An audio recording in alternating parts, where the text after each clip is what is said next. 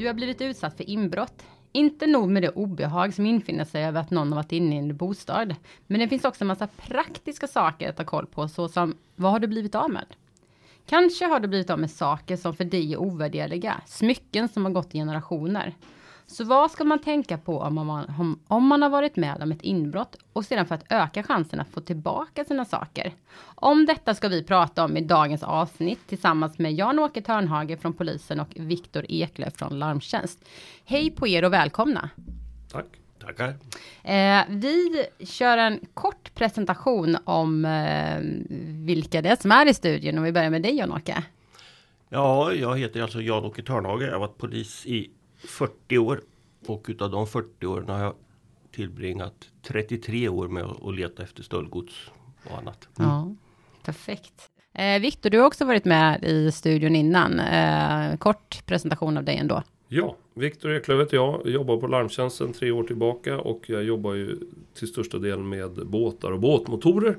Och det är ju oregistrerade godspunkter som inte finns med i något register. Mm. Och det är lite samma typ av utmaningar med den hanteringen. Mm. Och du pratar om utmaningar här och det är ju egentligen det som vi kommer fokusera på idag för att eh, det finns ju, eh, har man varit med om ett eh, inbrott så, eh, så ser man ju rent statistiskt att eh, det är inte så många som kanske lagförs eh, och grips eh, i det här och det kanske är svårt att få tillbaka sina saker och sådär. Eh, men Jan-Åke, eh, hur ser det ut rent, om man säger statistiskt med bostadsinbrott? Bostadsinbrott eh, har ju alltid förekommit. Eh, och vi har ju haft toppar och dalar och just nu så är vi kanske inne i en liten dal. Det går lite ner, alltså mm. inbrotten. Mm. Och eh, när jag pratar med våra tekniker så säger de det. Det är märkbart hur pass mycket det har gått ner. Eh, och de diskuterar med vad, vad, det beror på. Det kan bero på att folk jobbar mer hemma eller mm. grannar jobbar hemma. Och man är mer försiktig. Och eh, det kanske inte är lika lukrativt att göra bostadsinbrott. Man ägnar sig åt annan brottslighet idag. Vi ser ju att bedrägeribrotten har ju ökat enormt mm. mycket. Tittar man på förra årets siffror så var det närmare 11 000 bostadsinbrott och man brukar ju Tyvärr är det väl så att det inte är jättemycket som, som klaras upp. Men med det sagt så vet jag att uh, polisen faktiskt, uh, om det var förra året, grep en liga som härjade här i, i Stockholm. Uh, som gjorde bland annat då bostadsinbrott. Kan du berätta lite om hur de jobbade? Ja, just den här ligan, de greps i samband med en inre utlänningskontroll. Mm. Och i samband med en husrannsakan för att eh, få fram identiteten på den här personen som då gränspolisen var intresserad av. Då hittar man en mängd stöldgods i en lägenhet. Mm. Och då vart jag inkopplad och utredare, andra utredare vart inkopplade. Och just den ligan som vi förstår, de har ägnat sig åt bostadsinbrott där man dyrkar sig in och använder slunga. Slunga är ju alltså att man går genom brevlådeinkastet och sen lyckas man vrida upp det nedre låset. Mm. Eh, och var det främst i eh, lägenheter då? Det var lägenheter ja, i stort sett över hela Stockholmsområdet. Vad var det för typ av gods de hade eh, tagit som ni hittade? Ja, som alla tjuvar, alltså det som är mest värdefullt och det är ju guld. Mm. Guld och kontanter. Eh, eh, I det här fallet har man även stulit dyrbara väskor och sånt där. Man har haft lite koll på sånt där, vad som inte är kopior och vad som äkta vara när det gäller sånt också. Så att det var en allsköns grejer då som är mm, värdefullt. Mm. Som man har stulit. Och vad var det för typ av liksom liga? Var det här liksom organiserat? Ja, vi vet inte pass hur organiserat det är. Va? Det, vi, vi tror väl det. Men ett tecken på att det inte var så speciellt organiserat. Det är ju det att det var så mycket gods som vi hittade. Mm. Och som har legat i den här lägenheten under en längre tid. Mm. Alltså vi hade ju brott flera år tillbaka som mm. vi kunde spåra gods till. Um, och det tyder väl på att det kanske inte hade varit organiserat. Då hade det inte funnits någonting i lägenheten. Nej. Då hade man skickat iväg allting. Just det. Eh, men om man, om man pratar om de här organiserade, kanske stöldligorna eller de som begår bostadsinbrott eh, mer som en affärsverksamhet. Eh, har de några speciella sätt hur de tar sig in eller hur väljer de ut sina, till exempel, hur väljer man ut eh, det, eh, det bostäder som man ska liksom gå in i? Har ni sett något modus kring det? Nej, lite olika ligor kan ju hålla på på lite olika modus. Mm. En del de slungar sig in eller går med dyrkar. Andra ligor de går på oftast lägenheter på nedre botten med balkong. Då mm. klättrar man upp och så går man på altandörren eller balkongdörren. Så att det, det där är lite olika. Eh, vilken profession de har på, mm. på sina inbrott. Mm. Om, om vi pratar mer om de här organiserade eh, ligorna, vad, hur, vad, hur brukar man gå tillväga med godset? Brukar det liksom försvinna ut ur landet eller brukar det liksom omsättas innanför Sveriges gränser? Eller vad, hur fungerar det? Jag skulle tippa på att det mesta går utomlands. Alltså. Mm. Vi har ju exempel på att man använder sig av madrasserade kuvert då. Så mm. stoppar man ner stöldgodset där och så skickar, skickar man det utomlands. I, nästan i omgående va? Ja. efter inbrottet. Eh, just i det här fallet som vi hade under förra året. Där är det ju lite märkligt att man inte har gjort sig av med godset. Va? Mm. Skickat iväg det utan det fanns kvar här hemma. Just det. Eh, men får jag bara ställa en följdfråga? Eh, för du sa det att eh, generellt så med tjuvar och när man inbrottstjuvar till exempel att de tar främst guld och smycken, det som är lätt att omsätta. Elektronik och sånt, brukar ni se, se de delarna också eller? Det... Inte speciellt mycket. Nej. Alltså kameror var ju populärt förr men det, det, det är rätt sällan man skär kameror idag. Mm. Um, vid bostadsinbrott alltså. Um, men nej, det, det, är det här med guld. Alltså allt som är lätt att omsätta och mm. som har ett internationellt värde. Var du än är. Så. Mm.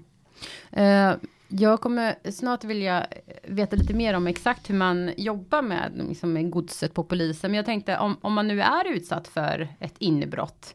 Uh, och då man har blivit av med till exempel värdefulla ja, men, tavlor eller smycken smycken och gods som kanske är ovärderligt för en själv. Vad, vad, ska man, vad, ska man tänk, vad ska man tänka på som en privatperson om man blivit utsatt för ett, eh, ett inbrott? Ja, man ska vara förberedd på så sätt att det kan hända. Och om det händer så ska man lätt kunna ta fram uppgifter på vad är det jag blivit av med. Mm. Och eh, att teckna ner sådana här enkla saker som vad står det för gravyr i våra ringar? Även arvegodsringar alltså eh, göra en förteckning på vad man har hemma. Mm. Och inte ha den förteckningen kanske i bostaden utan någon annanstans. Mm. Utifall det skulle börja brinna eller någonting annat sånt där. Så, um, det här menar du alltså innan att man ska tänka på generellt ja, att skapa en sån ja. för att ha koll på sina saker? Och mm. fota. Mm. Fota saker. Det har vi ju väldigt många exempel på hur stor hjälp det är med, med bilder på det som är borta. Mm. Framförallt när det gäller konst och skulpturer och annat sånt där. Det är jätteviktigt att det är med bilder då. Om, om man tänker, uh, nu har inbrottet skett. Uh, polisen kommer till platsen. Vad, vad har du för tips uh, där till en privatperson för att då öka uh, chansen att kanske få sina saker tillbaka? Att jag börjar med så om man upptäcker att det har ett inbrott i sin bostad ska man inte klampa in det första man gör. Mm. Utan avvakta, ring till polisen och eh, be teknikerna och tala om för teknikerna om man har varit inne, var man har gått och lite annat sånt där. Mm. Så att de vet var de ska söka färska spår i, i damm och annat sånt där. Eller skospår. Mm. Eh, och sen när teknikerna har gjort sitt jobb då ska man då sätta sig ner och förhoppningsvis då plocka fram den här förteckningen som man har. Mm. Och så bocka av vad det är som är borta. Och se till att det här kommer in så fort som möjligt i en polisanmälan. Mm. Så att alla de föremål, vigselringar, eh, mobiltelefoner eller vad det nu kan vara som har en egen identitet. Att det blir efterlyst så fort som möjligt så att det ligger i våra datasystem. Mm. Så, eh, så det som jag meddelar polisen har blivit borta, det för ni in i olika system så att det då eh, kan bli sökbart. Precis, och det, det, det är det som är så väldigt viktigt att man inte bara skriver allting till försäkringsbolaget utan polisen måste också veta det här. Mm. Eh, man kan inte skriva diverse smycken bara. Alltså det, det, är helt omöjligt för oss att kunna veta om vi hittar någonting. Mm. Att det kommer från just den punkten diverse smycken. Mm. Så allting som har en egen identitet eller sticker ut på annat sätt. Va? Det kan ju vara diamantringar som kanske är på en karat. Ja men tala om då att ringen är på en karat. Eller att stenen är på en, en karat. Då, om man har den uppgiften. Tror du att det är vanligt att man kanske tänker att ehm, eh, man gör en förteckning och skickar in den till försäkringsbolaget, för där finns ju också kanske en eh, vilja att man vill få ersättning för sina saker. Eh, tror du att det finns någon eh, eh, tro från privatpersoner om att kanske eh, försäkringsbolag och polisen då delar listor eller pratar med varandra? För att det antar jag då att ni inte gör eftersom ni inte kanske har kännedom om allt gods. Nej, ja, men så, så kan det vara faktiskt att folk tror att vi har något samarbete. Mm. Men det har vi ju inte. Utan vi har ju ett samarbete när vi väl hittar saker och ting. Då kan vi kontakta försäkringsbolaget. Mm. För där finns det många gånger kanske bilder på saker eller bättre förteckningar. Mm. Och det hade vi just i det här fallet nu som vi hade i förra året. Där hittade vi ju då, eller på, hos försäkringsbolaget så hade de mycket bra uppgifter som inte vi hade fått. Mm. Så man kan säga det att eh, först och främst ska man tänka på att innan man blivit utsatt för den här typen av brott, då ska man ha koll på, gö göra en förteckning över värdefulla saker i ens hem och gärna ha bilder på det. Och sen blir man utsatt, då ska man vara noggrann med att även ge eh, er på polisen eh, den informationen eh, om identitet och beskrivningar om godset och inte bara försäkringsbolagen utan att ni båda får eh, tillgång till eh, den listan så att säga. Båda ska se till så att man får det. Och, och det gäller ju även för försäkringsbolagen. Alltså att skaderegleraren tittar på polisanmälan. Finns allting med här som de har blivit av med? Och skulle det inte vara som så att ja, den här polisanmälan den, den omfattar ju inte allt det här som vi nu ska reglera skadan på. Då får man ju be målsägaren ta kontakt med polisen och se till så att det görs en tilläggsanmälan. Så att de här uppgifterna verkligen kommer in och blir efterlysta även i polisens register. Ja, för det, jag hade en liten fullfråga här till dig om vad man då som försäkringsbolag ska, ska tänka på eh, vid kanske skadereglering och liknande när det varit inbrott. Och det skulle kunna vara, det är en sak som du kanske då vill skicka med, att man liksom ska jämföra de olika listorna så att de stämmer överens med varandra också. Ja, absolut, för försäkringsbolaget tar ju oftast in en, en kopia på polisanmälan. Ja. Då bockar man av liksom. Ja, här finns ju allting. Allt som har en egen identitet. Småsaker kan man ju hoppa över kanske. Men allting som har en egen identitet eller som har ett stort värde sådär. Va? Så, Mm. Och framförallt när det gäller klockor. Mm. Alltså, vi har massa med Rolex-klockor som ligger i våra system som inte har någon identitet. Mm. Alltså man får inte in boettnumren i våra datasystem. Men de kanske finns på försäkringsbolaget. Mm. Och att skaderegleringen, då- ska man reglera en skada då för 100 000 på en Rolex. Ja, kontrollera. Vet polisen om vilket boettnummer den här klockan har? Va? Nu har ju den här skadedrabbade då lämnat certifikat, allting till försäkringsbolaget och där står ju numren. Men finns de med på polisanmälan? Att man kollar det som, som skadereglerare. Mm, mm. Viktor, ehm, du jobbar ju med oregistrerat gods eh, och eh, antar att du stöter på ehm, liknande problematik, till exempel med att det saknas eh, uppgifter om identitet som gör det svårspårat så att säga. Ja, det är alldeles för vanligt och det problemet är ju många gånger att man kanske gör den här anmälan till polisen lite i i ett affekttillstånd precis när man har blivit utsatt för brott. Eh, man får med de initiala uppgifterna på när brottet har skett men man gör inte den här godslistan eller godsförteckningen som Jan-Åke pratar om. Och den är ju avgörande när vi ska dels hitta åter, hur hittar vi godset och på vilket sätt kan man sedan identifiera det här godset. Och där är det ju jätteviktigt att man eh, när man har sansat sig, kunnat gå igenom, har man då en sån här förteckning över sitt gods så blir det ju en otroligt värdefull uppgift att få med i polisanmälan och även till försäkringsbolaget. Eh, Jan-Åke, eh, när ni jobbar med godshantering, så kan du berätta lite hur, hur ert arbete ser ut för att liksom kunna spåra, identifiera och liknande? Traditionellt så vi som har hållit på med godsspaning, vi har ju kontroll över den här så kallade handeln med begagnade varor. Så det är guldhandlare och det är pantbanker och alla möjliga som, som kanske får kontakt med gods av olika slag. Eh, och de ska ju vara då registrerade enligt särskild lag. Och då är de också skyldiga att redovisa vad de köper in från allmänheten. Just. Eh, så de skickar ju in då, åtminstone nu pratar jag för Stockholms räkning, eh, nästa varje vecka uppgifter på vad de har köpt in. Och, det, och de uppgifterna, där står det ju då vem det är som har sålt och framförallt vem, vad, vad det är de har köpt in. Mm. Om de har köpt in vigselringar då ska det ju framgå där. Mm. Eh, gravyrer och annat sånt där. Och mm. då kan vi ju slå i våra datasystem Mm. Om vi har någonting som överensstämmer med det här som är sålt utav någon person. Idag är det inte så vanligt att inbrottstjuvar går och, och säljer sånt här eh, i, i, butikerna. Däremot så eh, dyker det upp väldigt mycket kanske eh, när det gäller åldringsbrott. Eh, där tänker man kanske inte, för där är ju oftast gärningsmännen några som eh, har kontakt med den gamla. Så det kan mm. vara hemtjänstpersonal eller lite mm. annat sånt där. Och de kanske inte tänker ofta på det här med att om jag avsätter det här godset på en pantbank eller något sånt där så går det uppgifter till polisen. Mm. Så att eh, där har vi lite större framgång idag. Mm. Men då kräver det att eh, ni har information om, eh, om det saknade godset i era system också för att kunna göra den matchningen. Ja precis, det är samma mm. sak där. Alltså. Om, man blir utsatt för ett, om en åldring blir utsatt för någon stöld i sin bostad och så mm. där, då ska man ju försöka då antingen själv eller då via anhöriga att göra en polisanmälan mm. på vad som är borta och mm. ange då unika identiteter och annat sånt mm.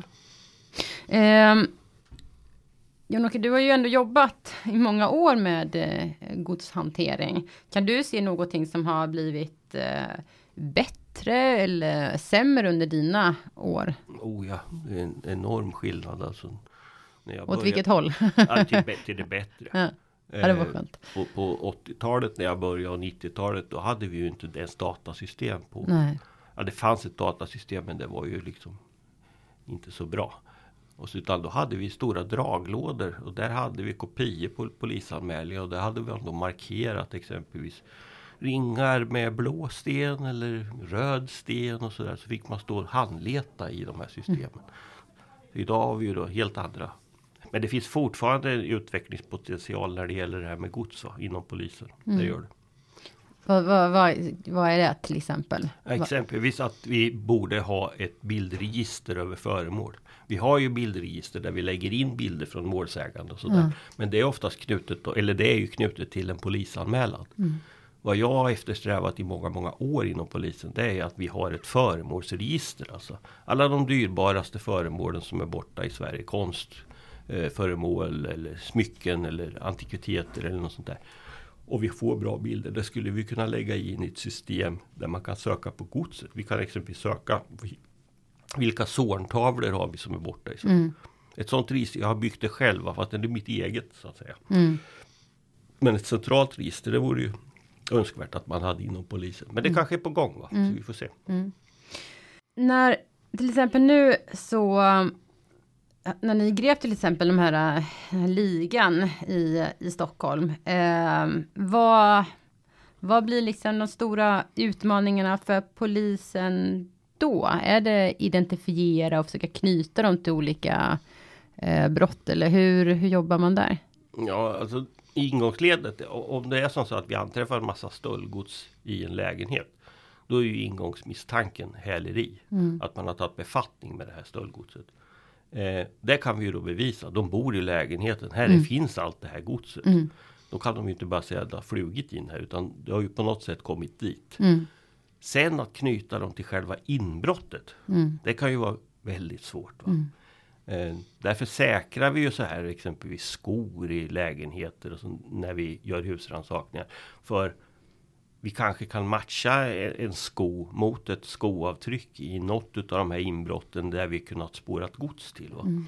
Så då, då, och då kanske man kan få dem även på själva stölden eller inbrottet. Mm. Men ingångsläget är ju då häleri. Mm. Är det svårt att hitta liksom godset? Om vi säger att man, man kan knyta dem till olika lägenheter där de troligtvis har gjort ett, eh, ett inbrott. Men man kan, kan, är det svårt att hitta liksom det godset då som eh, eh, de olika inbrotten som har försvunnit vid de olika inbrotten? Ja, det kan ju vara lite knepigt då. Um, om, om det inte är gods som har en egen identitet och att det är inlagt i våra system. Uh, I det här fallet hade vi exempelvis ringar med gravyrer mm. med namn. Mm. kanske både en, ett, ett, ett kvinnonamn och ett mansnamn, då, en vigselring.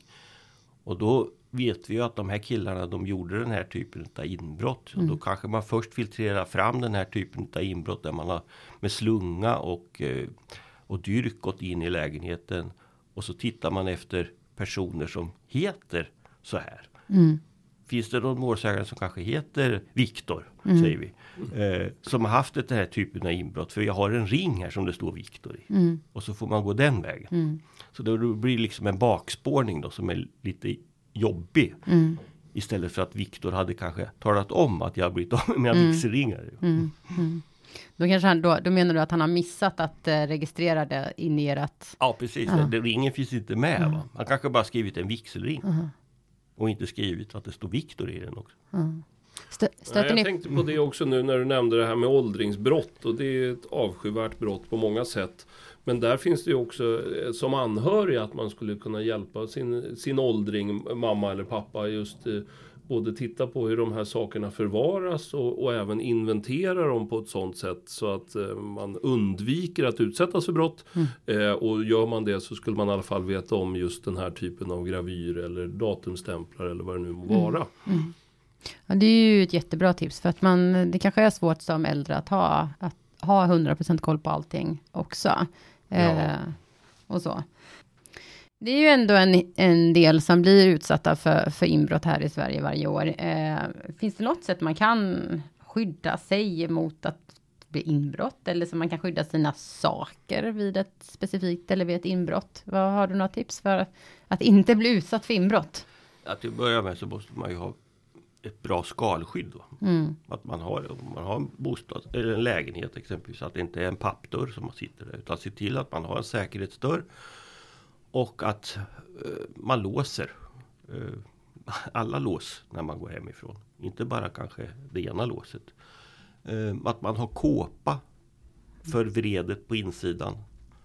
Utifall man har en, en, en brevlåda. Va? Så att det är lätt alltså att gå in med en sån här slunga och öppna ett vred om det inte finns en kåpa på. Vi har exempel på där man lyckas pilla upp även kåpor men det försvår, allting som försvårar mm. är bra. Mm. Att man har bra lås kanske på fönster om man bor på nedre botten och lite mm. sånt där så att det inte bara är att trycka upp en ruta. Nej.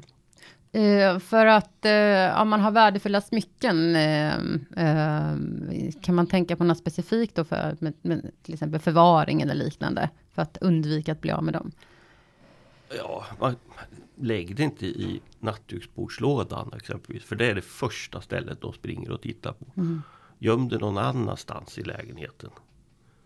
Men om du är äldre, tala om då för, för dina anhöriga var du har gömt det. Mm. Eh, så att det inte liksom om, om det skulle hända det tråkiga att man mm. avlider. Att man inte hittar de här grejerna. Nej. Jag har haft exempel på när man har gömt guld på ställen i en lägenhet mm. och det dök upp flera flera år efteråt. Mm. Hittades vid en renovering. Oh och eh, där det då fanns två söner som bägge två kanske under flera år hade gått och tittat snett på varandra lite grann mm. för att man trodde att den ena hade tagit mm. guldet. Va? Mm. Men det var alltså de äldre som hade gömt det. Mm. Ja, eh, innan vi går till avsluts här, vad, vad, skulle du se som de största liksom, utmaningarna eh, med eh, när du jobbar med hantering av gods och stöldgods och eftersöker liksom, identiteter och liknande och försöker matcha ihop olika ting? Ja, dels att den största utmaningen är att se till att polisen verkligen har godsspanare. Mm. Det är lite si och så med dig då. Mm. Faktiskt. Och det kan ju bero på liksom att, att vi har en annan typ av brottslighet och det tarvar ju enorma polisresurser. Alla dessa skjutningar, alla mm. dessa bedrägerier mot äldre. Men eh, om, man, om man ska utreda exempelvis bedrägerier mot äldre där man även har blivit av med smycken och sånt där så är ju smyckena en ingångsväg utifall att man skulle hitta någonting någonstans. Mm. Att få fram gärningsmannen. Mm. Att man inte glömmer bort det där. Och en utmaning är ju att vi inom polisen också kanske måste snäppa upp oss lite grann vad gäller kvaliteten på eh, när vi lägger in gods. Mm. Att vi får kanske lite bättre system för anmälningsupptagarna. Mm. Så att det blir rätt. Va? Och vi har ju sådana här e-anmälningar idag där folk själva kan skicka in sina anmälningar och där brister det en hel del. Alltså. Mm. Att man har no någon form av kvalitetsgranskning på hur anmälningarna ser ut. Det skulle jag eftersträva. Mm. Eh, vi börjar gå till avslut här. Viktor, eh, du, vill du tillägga någonting här? Ja, det jag sitter och tänker på är det som Jan-Åke nämner det här med hur man rapporterar in det och kanske också vikten av att man ser sig, sin egen del, mm. även den som blir utsatt för brott, mm. om vikten av att man eh, hjälper polisen med vad är det som jag är bestulen på? Mm. Eh, hur kan polisen hitta mina föremål? Har jag bilder på dem? Har jag gett dem bra information till mm. polisen? På samma sätt som att man ger bra information till sitt försäkringsbolag så är det ju också viktigt att den där är sökbar på samtliga ställen där den ska vara. Både mm. försäkringsbolaget till polisen och att man har god uppsikt över det här själv. Mm. Och att vi därigenom höjer nivån för att eh, det är en kedja, det är flera länkar och alla behöver göra sitt bästa för att få en bättre slutprodukt. Mm. Man har ett eget ansvar helt enkelt också. Det, det är svårt för polisen att, eh, att lösa brott om ni inte har kännedom om, om sakerna så att säga. Ja, det är i stort sett omöjligt. Mm. Eh, Jan-Åke, skulle du vilja tillägga någonting eh, i, i det här eh, innan vi går till avslut? Tänk på att eh, ha bra förteckningar på vad ni har. Mm. Tänk på det. Uh, gör noteringar. Idag är det så enkelt att kanske skriva upp det i, i någon datafil eller någonstans och mm. ha det sparat någonstans. Mm. Så att man, utifall det värsta händer. Mm. Och kameran har man ju alltid med sig i princip med telefonen. Ja, kameran har man alltid med sig. Om det gäller konst exempelvis. Det är många som anmäler litografiska blad som är stulna. Men så glömmer man bort vilket nummer det här bladet har. Och då är det i stort sett omöjligt att veta. Mm skriva upp det också. Att det är nummer 15 utav 200 eller något mm. sånt där. Så mm. Då vet vi om det. Mm. Ja, och även bara ta bilder. Till exempel inuti en ring. Ta en bild av gravyren. Är man för lat eller för bekväm för att skriva en förteckning. Gör en förteckning med bilder som sparas i molnet som finns. Mm. Eh, och att man har en god uppfattning om vad man har. Mm. Och sen kan vi ju bara flagga till alla att eh, den här fina förteckningen som man kanske har skickat in till försäkringsbolagen, den kan man ju titta om man har kompletterat eh, en liknande förteckning till polisen också, så att man vet att informationen har gått till båda ställen. Absolut. Eh, för att då eh, öka chansen att godset återfinns. Ja. Mm. Jag tänkte avsluta där. Stort tack för att ni var med i podden. Eh, ni har hört Larmtjänstpodden som är en podd från Larmtjänst som jobbar på uppdrag av försäkringsbolagen med syfte att bekämpa försäkringsrelaterad brottslighet. Dagens gäster var Jan-Åke Törnhage och Viktor Eklöf. Dela gärna podden i alla era sociala kanaler så tackar jag för att ni lyssnade och att vi hörs igen. Tack så mycket.